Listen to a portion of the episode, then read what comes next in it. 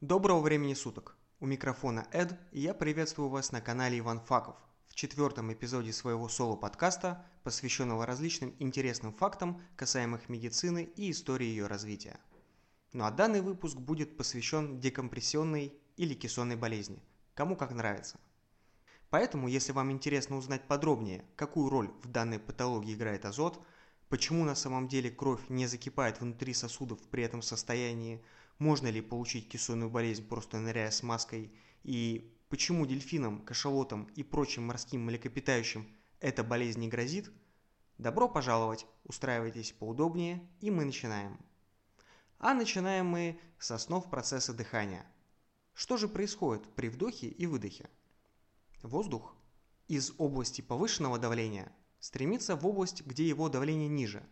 Это справедливо для всех газов теплые восходящие потоки, так необходимые планеристам, вечерние морские бризы, приносящие прохладу окружающим, просто ветер и даже ураган – все эти явления – следствие перемещения воздуха из области высокого давления в область низкого. Такой же процесс происходит и при дыхании, с тем лишь отличием, что для создания разности давления или градиента мы используем не явление теплового расширения газов – а простое изменение объема нашей грудной клетки. Для наглядности представим, что наша грудная клетка – это корпус шприца. Потянув поршень на себя, в шприц засасывается воздух. У нас в роли поршня выступают мышцы. В первую очередь это диафрагма, а также грудные мышцы. Величина их влияния на акт дыхания варьируется от пола и возраста. Но это лишь лирика. Да, женщинам и детям свойственен грудной тип дыхания – мужчинам диафрагмальный. Это, правда, не означает, что женщины дышат исключительно за счет работы межреберных мышц, а мужчины только за счет сокращения диафрагмы. У женщин просто межреберные мышцы работают чуточку больше. Итак, все мы находимся на поверхности Земли, на нас со всех сторон осуществляется давление атмосферы, это примерно 743 мм ртутного столба, ну, с небольшими колебаниями, конечно – а мы, в свою очередь, увеличивая объем грудной клетки, создаем внутри нее давление чуть ниже атмосферного, из-за чего воздух поступает по дыхательным путям в легкие, где происходит газообмен. Ну, к газообмену мы еще вернемся, но чуточку позже. Затем, опять же, за счет работы мышц мы уменьшаем объем грудной клетки, из-за чего давление в ней становится больше атмосферного.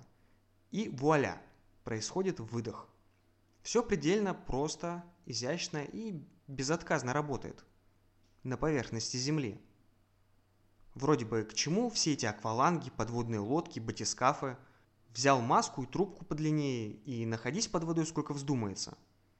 Но физика жестокая штука и не дает нам так просто наслаждаться созерцанием подводного мира.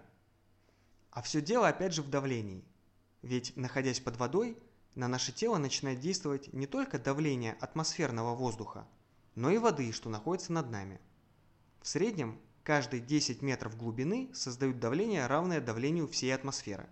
Согласитесь, что в таких условиях создать давление в грудной клетке меньше, чем в одну атмосферу, невозможно. Во-первых, из-за того, что сила наших мышц ограничена. Но во-вторых, мы не можем расширять нашу грудь до бесконечности – как бы ни старались пластические хирурги. Для пущей наглядности скажу крайне упрощенно. Находясь на глубине больше двух метров под водой и пытаться дышать через трубку, выведенную на поверхность, все равно, что пытаться дышать, когда на вашей груди возвышается чемпион мира по сумо в самом тяжелом весе. А вот если по этой же трубке нагнетать воздух под таким же давлением, что и давление, на которое вы находитесь, то все будет окей. Именно поэтому мы используем акваланги, воздух в баллонах которых сжат в несколько атмосфер, что и позволяет нам спокойно дышать на глубине. А теперь пришло время вернуться к аспекту газообмена. Воздух, попавший в легкие, находясь в альвеолах, это такие мельчайшие пузырьки, опутанные кровеносными сосудами, проникает через стенку альвеол и сосудов, попадая в кровь. Это опять же происходит из-за разности в давлении. Дело в том, что газ способен проникать и растворяться в жидкости. Объем газа, способного проникнуть в жидкость, зависит от самого газа, температуры жидкости и давления газа. Проникнув в кровь, судьба различных молекул газов, входящих в состав воздуха, различна. Кислород большей частью захватывается гемоглобином эритроцитов, азот же не имеет специфических переносчиков и просто растворяется в плазме крови. Так что теперь, если раньше вы этого не знали, то имейте в виду, у всех нас в крови циркулирует растворенный в плазме азот. Некоторое его количество, определяемое атмосферным давлением. Чем выше давление, тем больше азота и, соответственно, наоборот. Обратный процесс, процесс выхода газа из жидкости, мы чаще всего наблюдаем при кипячении воды. Для чая, пельменей, доширака, порой для красивого словца и кессонную болезнь описывают как закипание крови. Хотя это не совсем так. В процессе кипячения мы передаем тепловую энергию, которая, переходя молекулам воздуха, заставляет их выходить из растворенного состояния в атмосферу. Процесс сопровождается образованием пузырьков. Любопытно, что количество необходимой для этого энергии также зависит от атмосферного давления. В горах вода начинает кипеть при температуре куда ниже 100 градусов по Цельсию. Этот факт, кстати, в свое время использовали немецкие шпионы, составляя карты горных местностей. Высотометр, он же альтиметр, крайне нелогичен для обычного туриста, ну или шпиона, который под него маскируется. Поэтому для того, чтобы узнать высоту, шпионы кипятили воду и засекали температуру, при которой она кипела. Используя ее значение, можно вычислить давление, ну и, соответственно, и высоту. Таким образом, отряды немецких чайхлебов составляли карты в Гималаях. Но мы отвлеклись. Почему же кипение – это не то сравнение, которое подходит для кессонной болезни? Все потому, что выход азота из растворенного в плазме состояния в свободную форму хоть и похож по образованию пузырьков с кипением, но не вызван повышением температуры. Это происходит из-за резкого изменения окружающего давления в процессе быстрого всплытия. Поэтому я предлагаю вам более подходящую аналогию. Бутылочку газированной воды.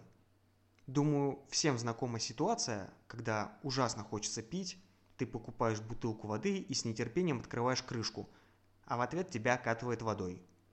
Все дело в том, что в закрытом состоянии бутылка находится под большим давлением, которое позволяет большому количеству углекислого газа находиться в растворенном состоянии.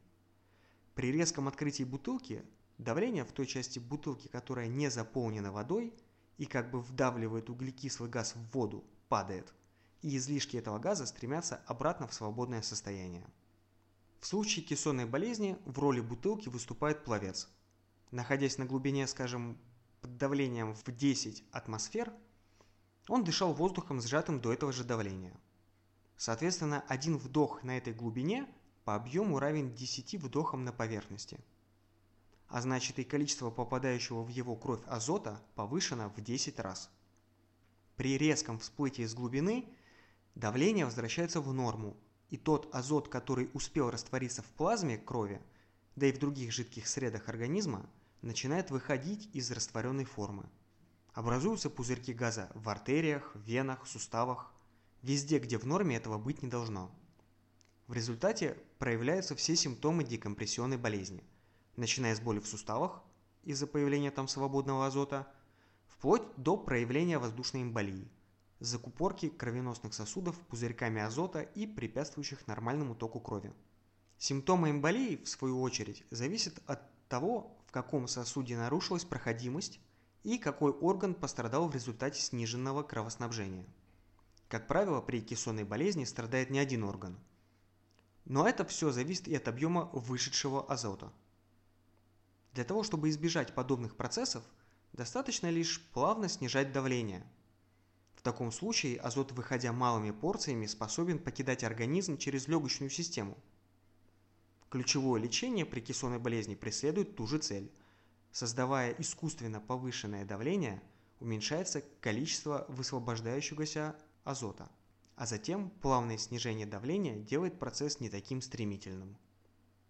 Теперь когда мы разобрались в причинах и механизме развития декомпрессионной болезни, давайте подумаем, можем ли мы получить данное состояние, просто ныряя на море с маской и ластами. Теоретически да. Но, к счастью, теория часто расходится с практикой, что в этом случае играет нам на руку – Ныряя на собственном дыхании, мы берем с собой на глубину обычный объем воздуха и, соответственно, азота. Да, на глубине он также в каком-то количестве перейдет в нашу плазму, но, во-первых, это количество несопоставимо с тем, которое получил водолаз, о котором мы говорили ранее. А во-вторых, величина этих излишек по азоту также зависит от того, какое время мы находились на глубине, да и, собственно, на какой глубине. Вряд ли среди нас много потомственных ныряльщиков за жемчугом, способных задерживать дыхание свыше 5 минут и нырять на глубину ниже 10 метров. Если вы все-таки такой, то можете прислать мне пару жемчужин по адресу, указанному в описании к подкасту. Для того, чтобы получить декомпрессионную болезнь на 20 метрах под водой, там надо находиться около 6 часов. Поэтому обычному ныряльщику, любителю, не о чем беспокоиться – ну, если, конечно, он не нырнул на глубину 10 метров, а затем его не вытащил из воды трос, привязанный к сверхзвуковому истребителю прямиком в стратосферу. Но в таком случае кессонная болезнь не самое страшное, чего стоит опасаться, не правда ли? Ну хорошо, с несчастными хомосапиансами все понятно. Мы не способны нырять так глубоко и надолго, чтобы приобрести декомпрессионную болезнь. Но как же дельфины, киты, кашалоты?